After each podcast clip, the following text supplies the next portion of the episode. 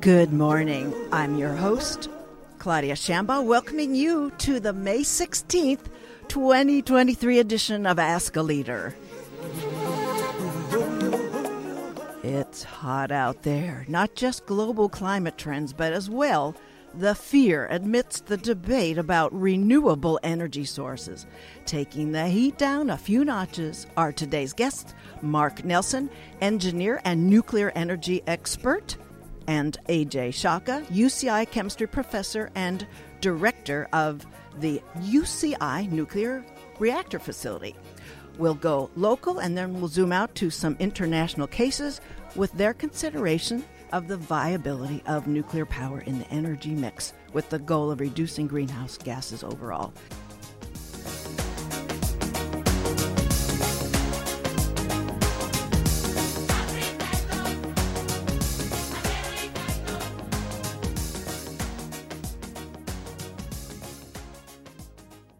My guests with brighter minds available to raise with us literacy about energy options with the focus being on nuclear power, are covering local to global takes. I'll tee up all my wide eyed questions and then get the heck out of their way. I'll introduce them both now. Mark Nelson is founder and managing director of Radiant Energy Group, which offers expertise on nuclear engineering, decommissioning and repowering, and expert opinion services. Prior to founding Radiant Energy Group in 2019, Mark was a senior analyst at Environmental Progress, a fellow at the Breakthrough Institute, and while an undergraduate, he worked some stints at Los Alamos National Laboratory and Giovanni Manufacturing. He completed his Bachelor of Science in Aeromechanical Engineering and studied Russian at Oklahoma State University and his Master's of Philosophy and Nuclear Energy at the University of Cambridge. Returning to the show is UCI chemistry professor and director of the UCI nuclear reactor facility, AJ Shaka. AJ's expertise and interests cover physical and biophysical chemistry, nuclear magnetic resonance spectroscopy, chemistry of aging, nuclear power, and radiochemistry. His accolades range from Rhodes Scholar to 2010 Emmy Award winner for Best Instructional Series, a chemistry distance learning program.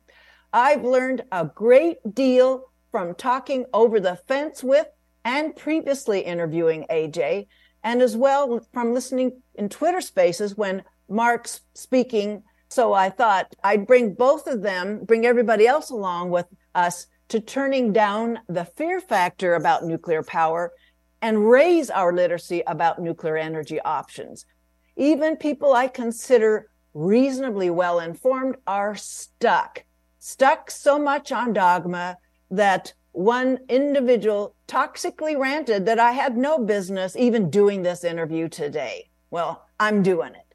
Mark comes to us today from Chicago and AJ just up the street from me in Irvine. Welcome to Ask a Leader, Mark Nelson, and welcome back, AJ Shaka. Thank you. Thanks, Claudia that was AJ first and Mark Nelson, and we'll we'll label them as they speak from time to time. So we are where we are at this moment amidst the clearly successful disinformation campaign stoking fears of nuclear power, both in domestic applications and around the invasion of Ukraine's facilities by the Russian military. So I'm I'm glad these two cool heads here are they're here to essentially provide this forum for expansive thinking about nuclear power as an antidote to reflexive opposition to this as a renewable energy source with the goal being climate change mitigation. So let's talk about then in a general way nuclear power as a portion of a varied energy portfolio to replace coal, oil, and gas reliably and more cheaply to the grid, or as one other person in my brain trust puts it, to buy time. So there's the general question that I'd like to have you take up. I'll start, Claudia, if that's okay. This is Mark. Yeah, Claudia, the fun thing about nuclear is it doesn't really need a mix. You can add a mix if you want, but I'm in here in Chicago where we get about 80% of our electricity from nuclear reactors, and it would be a higher percentage than that. But we senselessly tore down a very young nuclear plant for no particular reason about 20 years ago, just up the coast of Lake Michigan from the city. If we had not torn that down, we'd be about 90, 95% nuclear electricity this day. So when people say a mix, it's often nuclear helping fill in for the weakness of other sources, but you don't actually have to have that. You could just have nuclear with a bit of storage. I, I quite agree with that. And the other thing that's very important is that we are on a timeline. We can buy some time. But the question is, how quickly can you build a massive amount of quote renewable energy? It requires a lot of material, tons and tons and tons of concrete and steel and other things. And there's a question as to whether you could actually safeguard your power plants from climate change itself. There are pictures of solar panels that were smashed and blown and all you know heaved during Irma and Maria, the hurricanes. And if you lose your power plant on top of having your house damaged, it's going to take quite a lot longer to recover. So, having big, delocalized power plants that are vulnerable to storms, wind, and various things, hail, for example, is something to keep in mind because you can find examples where panels have been busted, destroyed. There is the question as to what happens to a wind turbine in a force five hurricane. The, the forces on the rotors are incredible. A nuclear plant, the nuclear plant at Turkey Point in Florida, kept operating throughout the hurricanes, shrugged it off because the nuclear plant's not huge. And so you can guard it with six feet of concrete if you want to, and you still haven't used that much material. And yet it supplies reliable power in times of need. And of course, at night and other times when people may be wanting to charge up their electric cars in the future. So I do. Oh, yeah.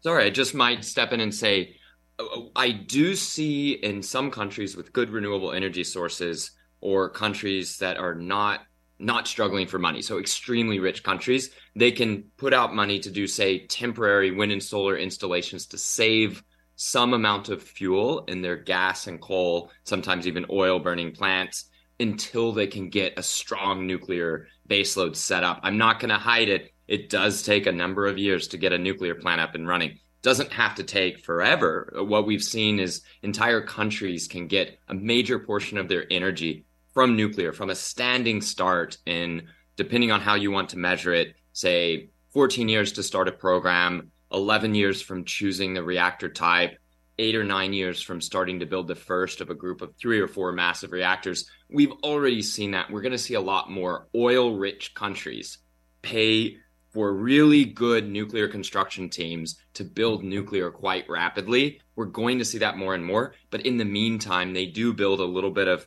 wind and solar to save some of the fuel in the power plants that are still necessary to keep. So you've got to keep your grid up at all moments, not just before or after the hurricane, but also during.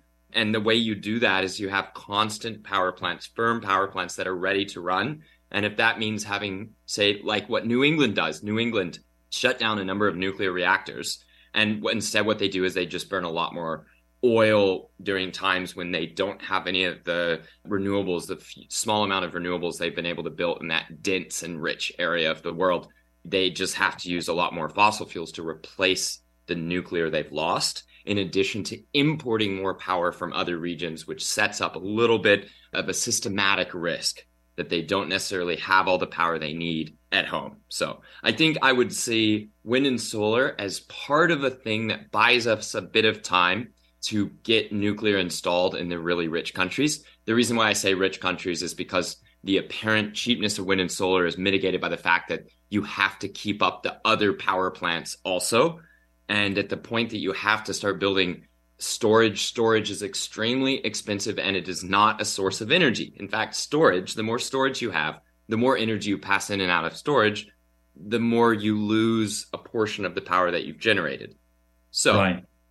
I fully agree with that. And more generally the energy that it takes to manufacture your energy producing hardware is not properly taken into account. People act as if these solar panels they put on their roofs drop out from the sky magically. They do not. They are manufactured by burning a ton of coal somewhere else where you can't see it.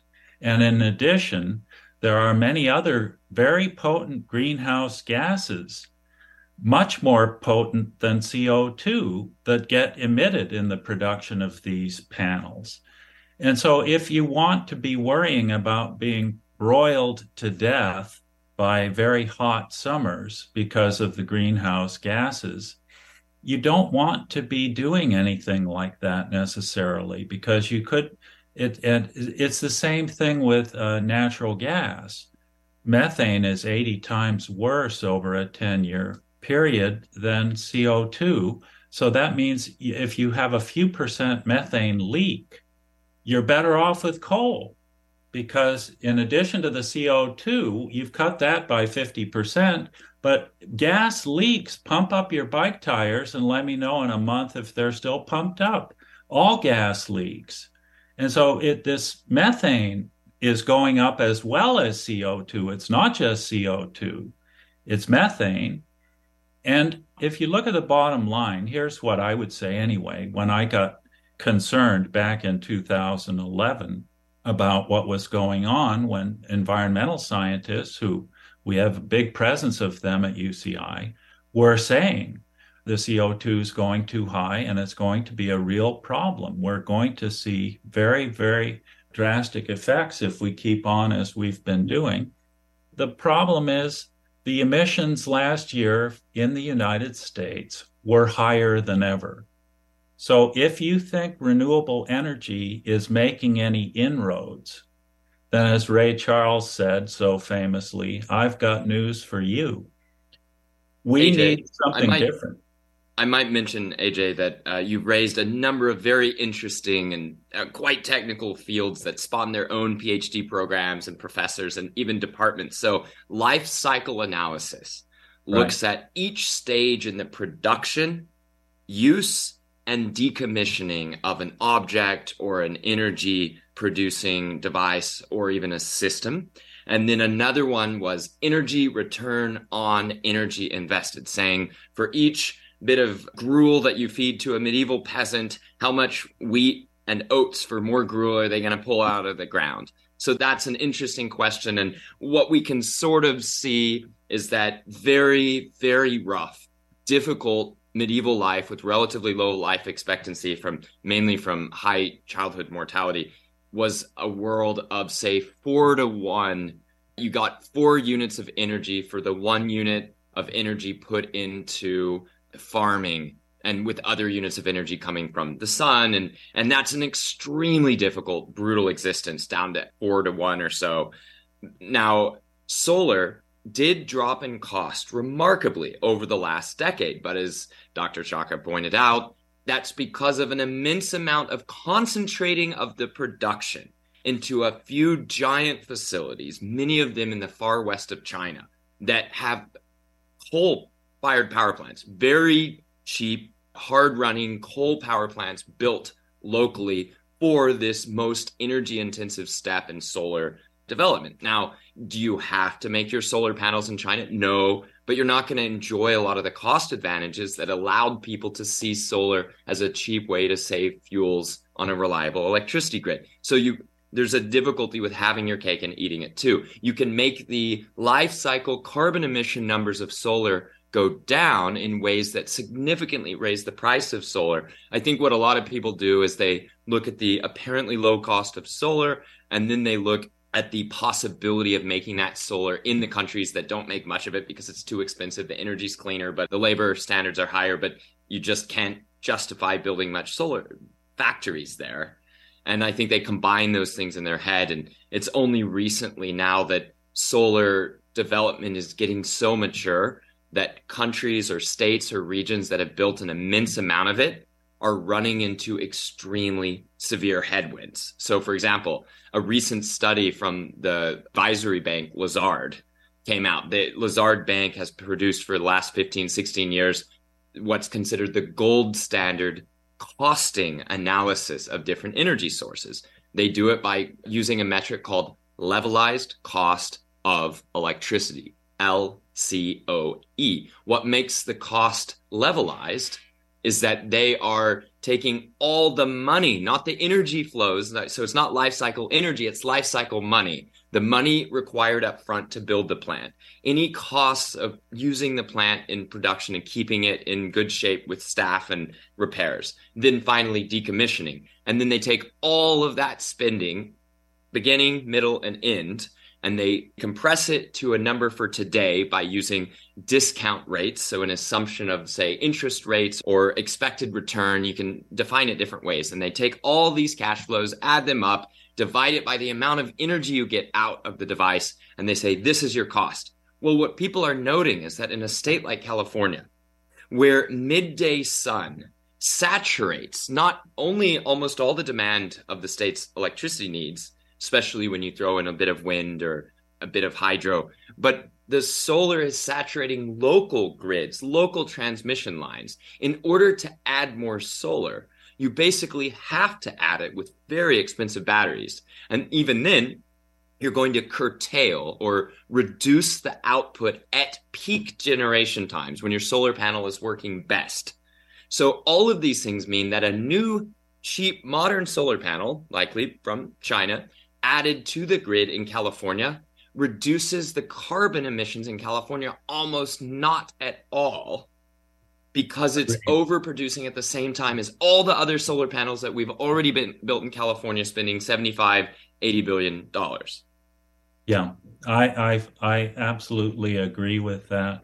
And the other hidden thing to, aside from the fossil fuel subsidy in order to manufacture the wind turbines and pour 26 truckloads of, of cement for, for one turbine pad, you know, it's 1.4 megawatt hours per kilogram of concrete. That's a lot of energy. And if you're pouring 26 trucks in order to put one wind turbine up, you better be able to get a lot of energy from that thing before it gives way. With the panels, we have a very big problem coming. And that problem is they have to be replaced.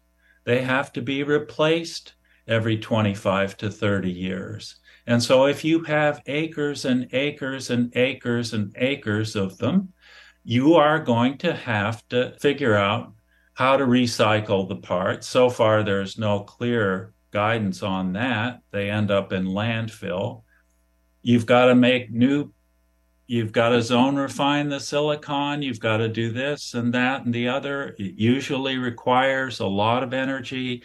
If you are actually not going to make them in China with cheap coal plants supplying the energy, you're going to have to make your new panels with your old panels.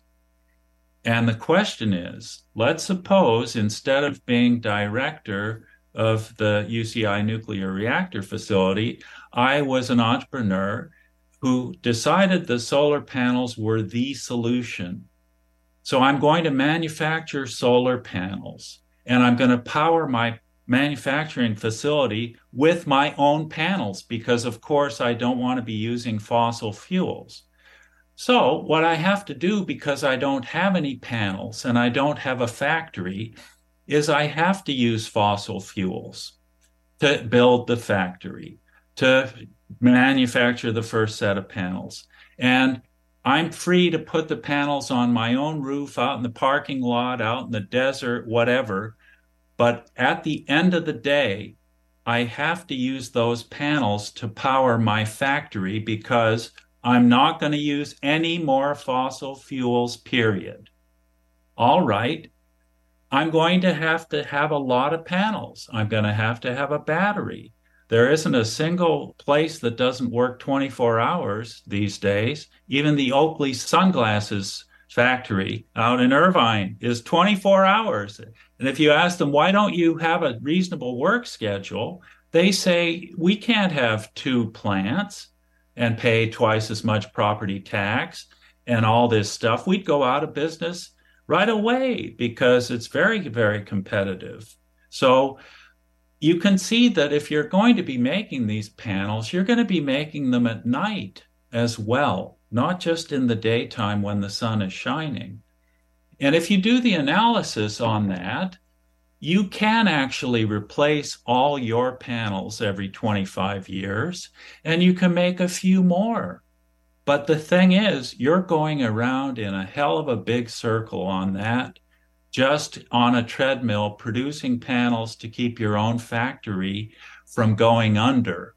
And you, you, it's, it's just not a very attractive solution. I would say back in the Middle Ages, there where it was four to one, everybody was involved in farming because it's only four to one. So you don't have any free time, or very few people do, to learn the violin or to go for a run or to do many of the other things that people would like to do.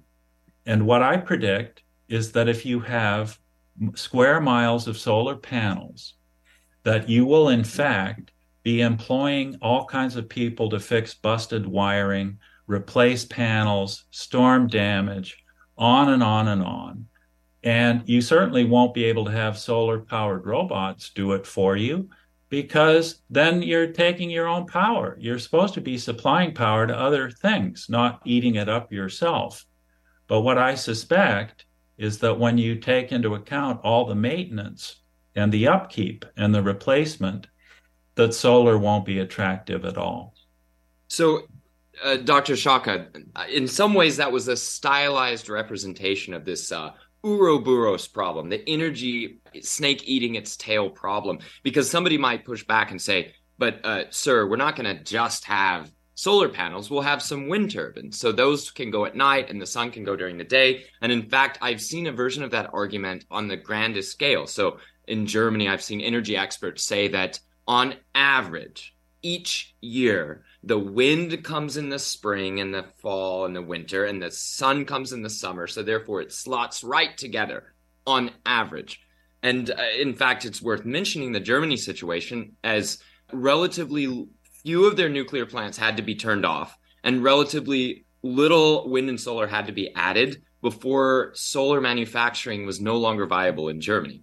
Partly it was the labor standards, partly it was a little bit of materials issue, but a lot of it just was they could not compete against places with cheaper energy. Now you might say, well, they didn't have to put so many subsidies on wind and solar, or well, they kind of did because Germany's not very good for wind or sun. Texas is pretty good for wind and sun. That's maybe a better situation, but what we're seeing in Germany, and we'll come back to it later, I'm sure, with the loss of the final nuclear plants, various industries are reading the riot act to their government saying, look, this is the end for us. You better give us unsustainable subsidies and price out all the other industries in the country. You better put all the electricity costs onto other parties or we're going to have to go. And instead, we're going to see German companies just move to continue moving to places like Canada or USA with cheap energy to do any of the manufacturing, especially that that's part of this energy loop.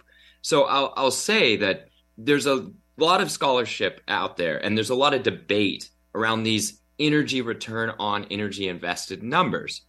Some people say solar doesn't even provide back the energy that it takes to put into the panel. Other people say no, that's outdated data. The newest panels with the highest efficiency and best technology from the most modern solar factories Again, these might be the ones in China, but still, they can give you a, if installed in a fairly sunny place and if not decommissioned early, they can give you a 10 to 1 or 15 to 1 or 20 to 1. Numbers I've seen from wind turbines range based on the design, but fairly sophisticated energy modeling that I can more or less trust has ratios of, say, 10 to 1 up to 30 to 1 or so and some some claim higher so that's definitely gets us outside of the medieval zone The trouble is that's only for the wind turbine or that solar panel assumed installed in a system where ideally there aren't too many other solar panels or wind turbines that would cut into the amount of energy that you can get at peak times because you're already producing from the same windstorm or the same solar day over a big area. So, mm. one last thing on this. It may sound like we've just showed up to character assassinate everybody's favorite energy sources, wind and solar. I want to assure your listeners, Claudia, that that is not our intention. It's just simply to put wind or solar away from the fantasy land version into the real world that people will use to criticize nuclear. It's okay to criticize nuclear, but if we're going to criticize nuclear on the time it takes to build the plants, or how long they last or not, or the need to measure the carbon input into the nuclear fuel cycle and construction and decommissioning if necessary, that we also have to use that those same frameworks to look at solar and wind. And when you do that sort of comparison, when you do compare solar and wind on their performance characteristics, their lifetime, the record so far of decommissioning efforts, even the storage of spent fuel from nuclear plants, when you put that all together and harmonize the numbers and studies, you get fairly compelling evidence. Nuclear outstanding protector of the environment and of people and a provider of clean wealth for nations over long periods of time. I absolutely agree with that. And, and I just, uh, yes, go ahead, AJ. Well, I just want to remark also that if you want to build batteries to store energy or you want to pump water uphill, I mean, out here in California, you have to make an assumption that you're going to have some water to pump uphill. And you may not because you're looking at global change now in rain patterns. And if it's hot, the water evaporates. You have to take that into account. You pump water uphill during the day and it evaporates and you you start losing. And batteries are very energy intensive to make. And anyone knows that you can't recharge them endlessly. You have to at some point replace the whole battery. Well, if you look at what you would need for Southern California, you'd need a battery one mile high and one mile, you know, a cubic mile to supply backup for one measly day where it's cloudy and not windy. I submit that that is a totally hopeless way to go. If, I'll if, mention mention AJ that the vast majority of grid storage built to date for electricity around the world has been built by and for nuclear power plant operators, the same utilities, the same companies, or installed in the same areas. Why? Because the best use of energy storage is when you have an absolutely guaranteed constant supply of low cost energy over extremely long periods of time. It's a bitter irony for me when I study electricity that the business case for large storage systems on the grid has declined as we've added wind and solar and reduced firm, reliable plants. It's very ironic because people say, oh no, I'm not worried about wind droughts or solar, uh, low solar seasons. There's going to be storage. What they don't understand is that storage does best economically when you have an absolute assurance that there's going to be surplus power every single night on the dot to pump up your power let it run down during the day and harvest a little bit of difference in the electricity price or save a little bit of money if you're still a utility that has control and responsibility for a whole area and all the power plants in it.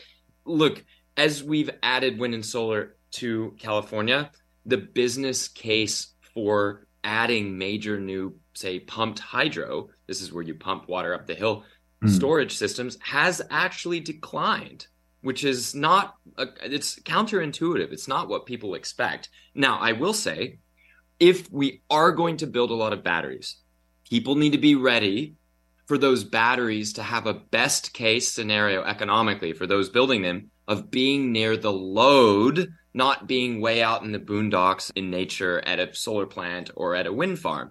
And what that means is if you're building batteries near a city, you have to be prepared for those batteries to be much more important in emergency demand periods than in emergency oversupply periods, which further means batteries placed in coastal California now to protect the grid, to protect people's lives, are going to draw a certain amount of their energy from higher usage of fossil fuel plants, especially in transmission constrained areas that have intentionally tore down their nuclear plants, like Southern California, like Irvine.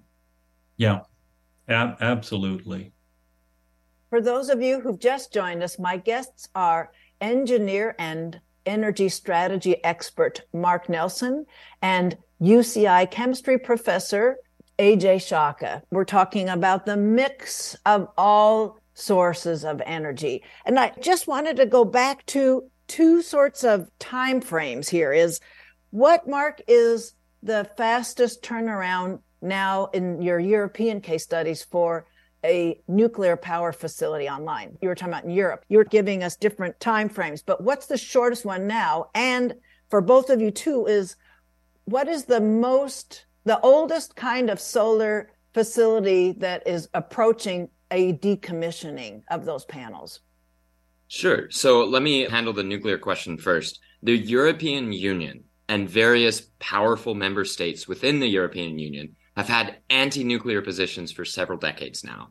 What this means is, in addition to being generally bad at mega construction projects, European countries that have been interested in nuclear have faced needing to restart entire nuclear construction industries on their own. They face needing to fend off lawsuits from Russian oil loving Austria that wants to sue every country that gets a nuclear plant. They just love doing that. And I'm not even certain they've learned their lesson after the invasion of Ukraine. So the record of recent nuclear plants in Europe, first of all, is very thin because very few countries have attempted to add them in recent history. And second, it's been a slow and arduous process where everyone from the lowest rung guy on the job without even finishing high school all the way up to the top construction managers know that if they finish the nuclear plant, it may make the big bosses happy, but it will mean the end of all the jobs because there's no second or no third or fourth nuclear plant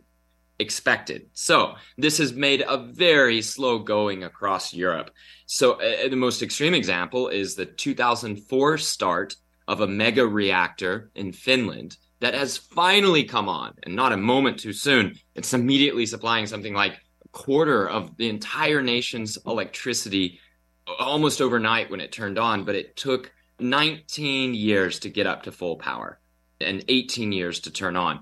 Absolutely unacceptable for a young man like me who wants to see a world using more nuclear. We've got to do better. Now, I was just in Slovakia where slowly they've been adding small reactors to their grid since they've joined the EU. They've just got one on the grid last year. That was a, a, difficult, long construction project, but they did it mostly with their own technology, their own internal industry. And when that reactor came on, uh, and once it gets to full power, it's going to be expected to provide a decent chunk of the entire nation's energy for the next, I don't know, 60, 80, 100 years, maybe longer. So while the record is not good, it's sort of like big train stations or big airports or big tunnels in that it's permanent infrastructure for giving life to the nation. It's just we need to be able to build faster than we have. So to answer your question with a number, I think the fastest we've seen in Europe recently is on on the order of about 10 years. We've got to do better, Claudia. I, I fully agree with that. And part of it in this country is there is also a very strong anti nuclear lobby. Partly it's an economic thing, partly it's fear of radiation. What about the nuclear waste? Overblown stories about the aftermath of Chernobyl. In fact, Chernobyl is basically an ecotourism paradise before this Ukraine war because what happened is everybody left because they were afraid of the radiation, and all the animals came back. And even though you can measure them with a Geiger counter and they register, the animals are perfectly healthy.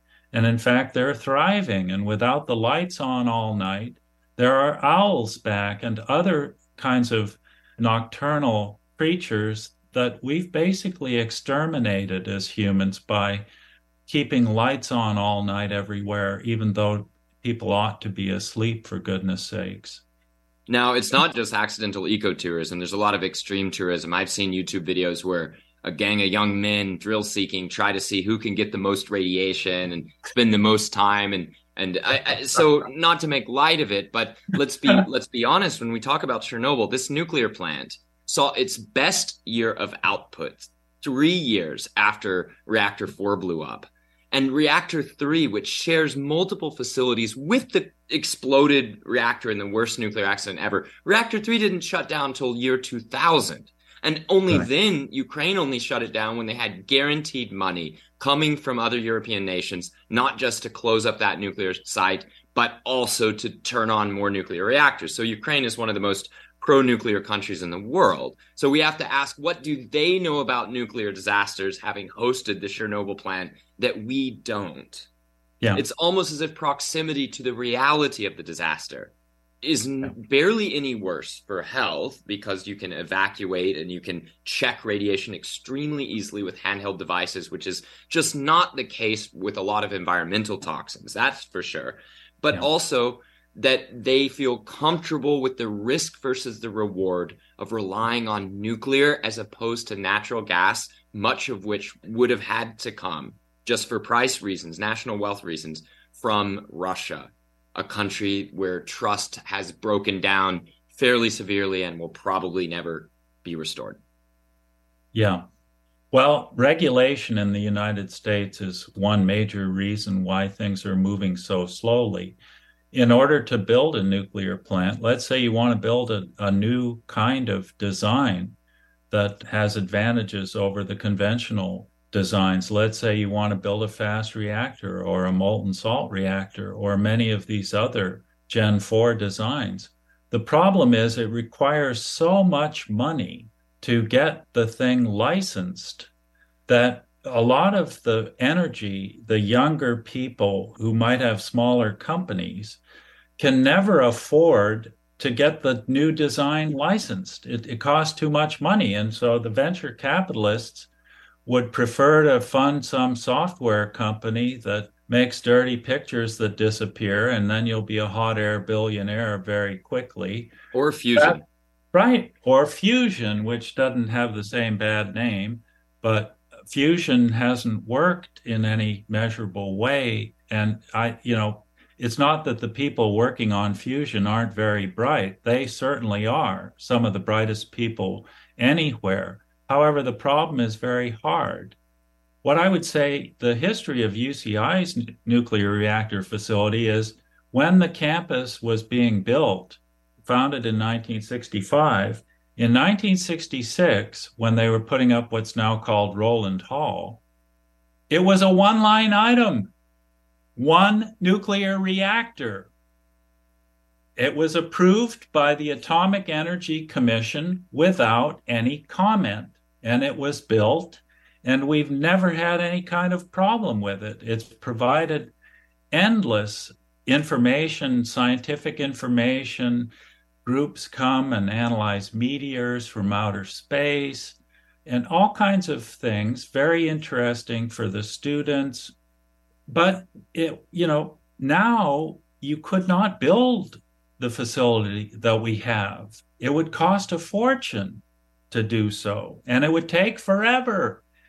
And so AJ, AJ, I hear you, and I, I almost thinking we're agreeing too much. We gotta, we gotta steel man the case for nuclear and the case against nuclear in a way. I think maybe it's even important to almost red team, blue team this because aren't people worried about the inherent links between nuclear war and megadeath over Earth, you know, megatons and maps of fallout. And, and there's a whole generation still in very important and influential positions today who grew up during a time of horrifying increases in the lethality, size, and quantity of nuclear weapons. Heck, even those beautiful uh, TRIGA reactors, like the one at UCI, that was a design from the gentleman most commonly credited with being the father of the hydrogen bomb, Edward Teller. He kind of whipped out a design for Triga alongside with designs for the most powerful weapons humanity has ever seen. So if I were to push you a little bit and say, what about people who grew up and lived in that era of rapidly escalating existential risk for humanity linked to nuclear technology? What would you say if I challenged you on that? Because I've heard it. I've heard it when I lived in California for four and a half years. I certainly heard this objection. Yeah, well, it, you could have that objection, but here's the thing I don't see anybody picketing the intercontinental ballistic missiles. They could easily do that. They picketed the San Onofre power plant, which is not a weapon, and nothing there can be taken and used as a weapon either. But when you say, okay, why don't you just decommission all your atom bombs and all your nuclear bombs? The very same people will say, well, you know, I don't know about that because if we didn't have any army, if California were its own country, let's say, and didn't have an army, it wouldn't take long before California would be a very attractive takeover target for China or some other country. Nevada. Right.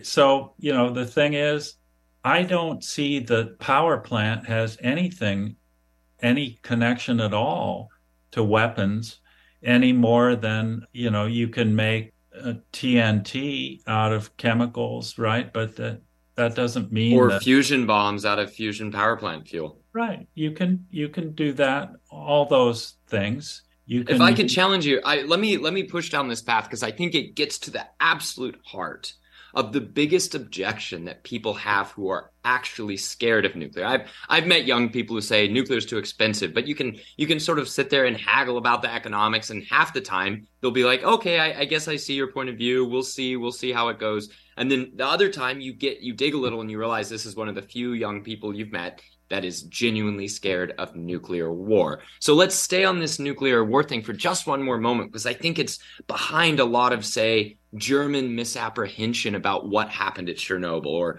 German misunderstanding about what a nuclear meltdown would be like at their type of reactors. And I found a tremendous amount of angst in Germany that is not at all physically explainable by how nuclear power plants operate and how they would have meltdowns. Even Fukushima Daiichi style, that German angst is so much bigger. And when I was over there in Germany and trying to get to the bottom of this, and I, I got even more information by going to a few museum exhibits on German culture at the German History Museum, where it's clear Germany was traumatized by starting and then losing a world war where they were the widely acknowledged evil party. And they all know it. They know that it happened that then they were split in two for a, two generations and had the nuclear weapons of the world not just stationed there, inviting nuclear targeting, but nuclear targeting anyway, because that was the hot line, that was the split line expected to be the battlefronts in mm. a, a hot war that emerged from the Cold War. So they sat there as losers of World War II, the bad guys in that conflict, not even allowed to have their own effective defense, much less nuclear arsenal themselves. The nuclear technology felt so foreign, even though uranium was discovered in Berlin, that the first splitting of the atom was hypothesized and then observed in in Germany. Like, I mean, they you could easily make a romantic German, soul satisfying story of nuclear being a truly German technology, and yet they ignore all that to pretend it isn't, and that it was thrust upon them, not just the weapons, but also the reactors. Germans were some of the very best nuclear engineers in the world. The three reactors they just turned off were the most productive reactors in world history up to this point and three of the only reactors designed for true immortality, which means there's a hatch designed into the reactor, built into the reactor dome, allowing the reactor vessel, the biggest metal part, the only part that hasn't been replaced in modern reactors, to be lifted out and moved out the side of the building, meaning you could, if you needed to, after 100 years or whatever, put in a new heart to the reactor and keep it beating. So the Germans got the best at nuclear. They they ran those plants on 300 personnel, whereas in the US, it would take 600, 700, 800 people. The Germans can do it with 300. So they were the best. Why did they rip out their plant? And I think it's in the end, they fully understand the power of the atom, but because of their history, were obsessed with the death bringing properties of the weapons mm-hmm. and not the life bringing property of the energy. Of course, the irony is they're just surrounded by reactors, just one's not as good as the ones they just turned off. They're still surrounded by nuclear bombs, just uh, you know, not under their control, and they still have just as much nuclear waste today as they would have um, running their reactors continue. Like uh, they're not any better off, which is why, to push this a little further, I think we're going to start to see a true turnaround in Germany. Not an opinion, that's already happened. Most Germans were against the turnoff already, but they had already voted into a, a government that insisted on completing the phase out. But now that the reactors are off, and none of the tension of living in a nuclear world is going to be lifted off the German soul. Only the advantages of nuclear are going away. Only the weakness of Germany being revealed by the loss of those plants. Now we have a window to save as many of those last six reactors that have been recently turned off as we can. I believe we have probably a year and a half to two years before the final one of those six would be damaged beyond repair. And that's the amount of time that we are going to convince the German people of their own agency, of their own power to do good in the world and at home for themselves by returning to the power of the atom. I think also, you know, the work of Hermann Muller about genetic effects of radiation, he gave most people don't know much about units of, of radiation dose, but basically there's a unit called the sievert. And if you get six to eight sieverts quickly, if you're a human being, you die. And that's what happens if an atom bomb goes off near you and uh, you get flashed with a lot of gamma rays coming from that. But you know, the dose rate from nuclear waste, if it's properly handled, is very low. And you know, people don't realize how much radioactivity is in the ocean already. There's 3 billion curies of uranium in the ocean now. Now, if you look at how many, when Chernobyl went up, 60 million curies went up, and nothing happened right? So they threw away a ton of cheese. They sheared some sheep. They wrung their hands, but it was only the poor firefighters who came to the plant who didn't even know it was a nuclear plant, who got beta emitters on their skin and didn't rinse off and got horrible beta burns. They were fatalities in in that accident but if you if you look at the dispersion of 60 million Curies, the worst accident ever by far, in the environment where there's 3 billion Curies in, in the ocean, and there's 285 billion Curies of potassium 40 in the ocean. And that's why there's 20% oxygen in the atmosphere now, because of all the radioactive decay of potassium in the ocean producing oxygen from water you produce hydrogen peroxide and then it reacts and produces oxygen. So while the biologists make claims about RNA world and there was anaerobic life and, and so on and so forth, you can easily figure the reason there's 1% argon in the atmosphere and no other noble gas is because argon is a decay product of potassium 40. And if you figure 1% argon in the atmosphere, a lot of decays happened. And that's where the 20% oxygen ended up coming from. So probably we wouldn't be alive on Earth without radioactivity. Because when the Earth is hot and everything's at equilibrium, you have CO2 and you have uh, nothing else. But if you have a trillion watts of power just from radioactive decay, producing all kinds of unstable molecules, producing oxygen, not just having everything be water and all this other stuff, then you have the you know, it's really like rolling the dice. You you've got all these possibilities for unstable molecules, and then a few of them get together, make a cell membrane, and that the rest is history. I but, will mention that Germans definitely draw a line between natural and artificial radiation. Germans don't even mind artificial radiation that doesn't have any obvious connection to nuclear power plants that they know of. For example, nuclear medicine.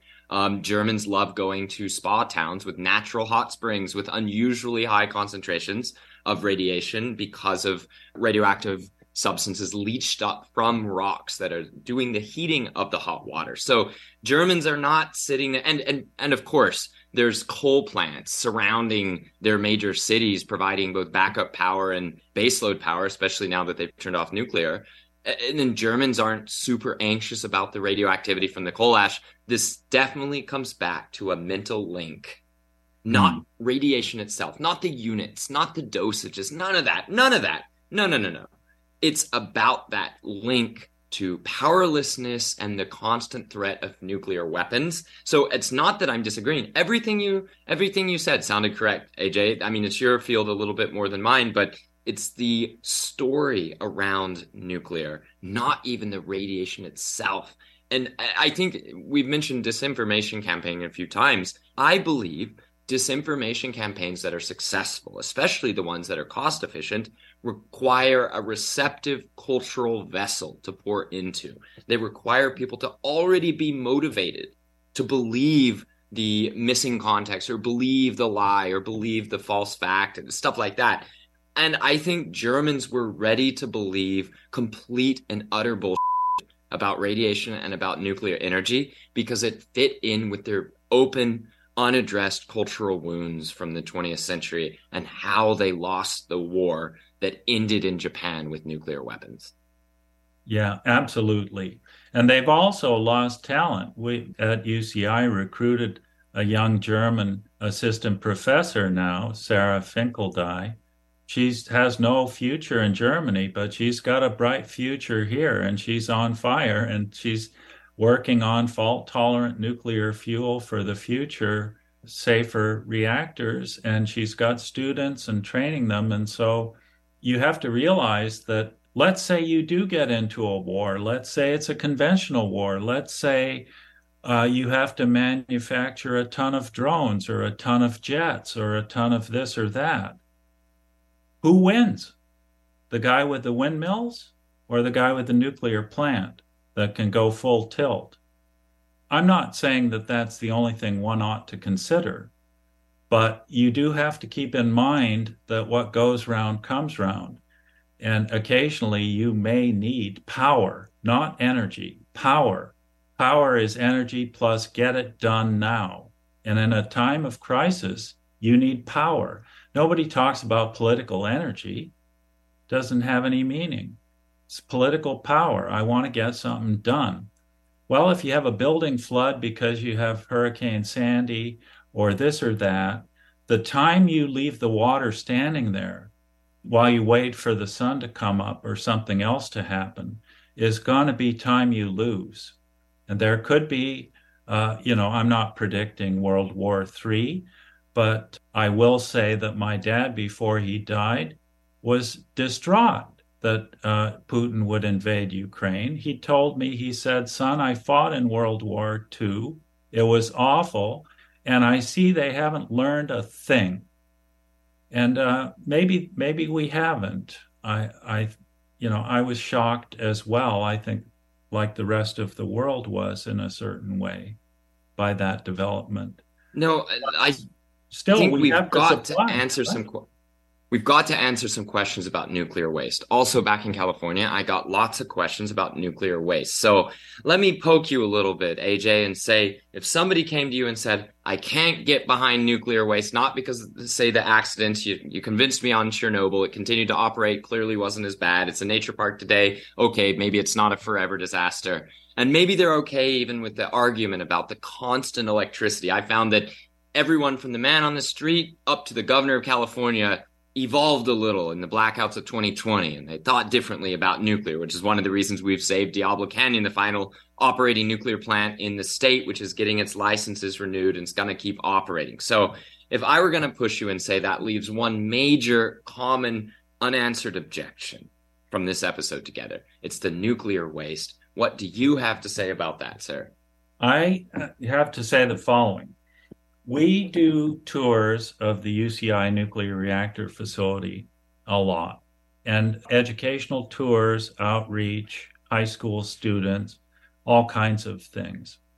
And because we don't produce power, you can look down through this absolutely pure water that's 25 feet deep, and you can see the Cherenkov glow from the core. Now, can you describe that? It's beautiful cyan color that comes out. You don't see this kind of cyan color in nature very often. Um, so like a blue glow, like Doctor yeah, Manhattan blue, from from blue glow, yeah, from uh, yeah, okay. yeah. So it's beautiful, but that we wear real time dosimeters. We give each visitor a real time reading dosimeter. It says exactly how much radiation they've been exposed to.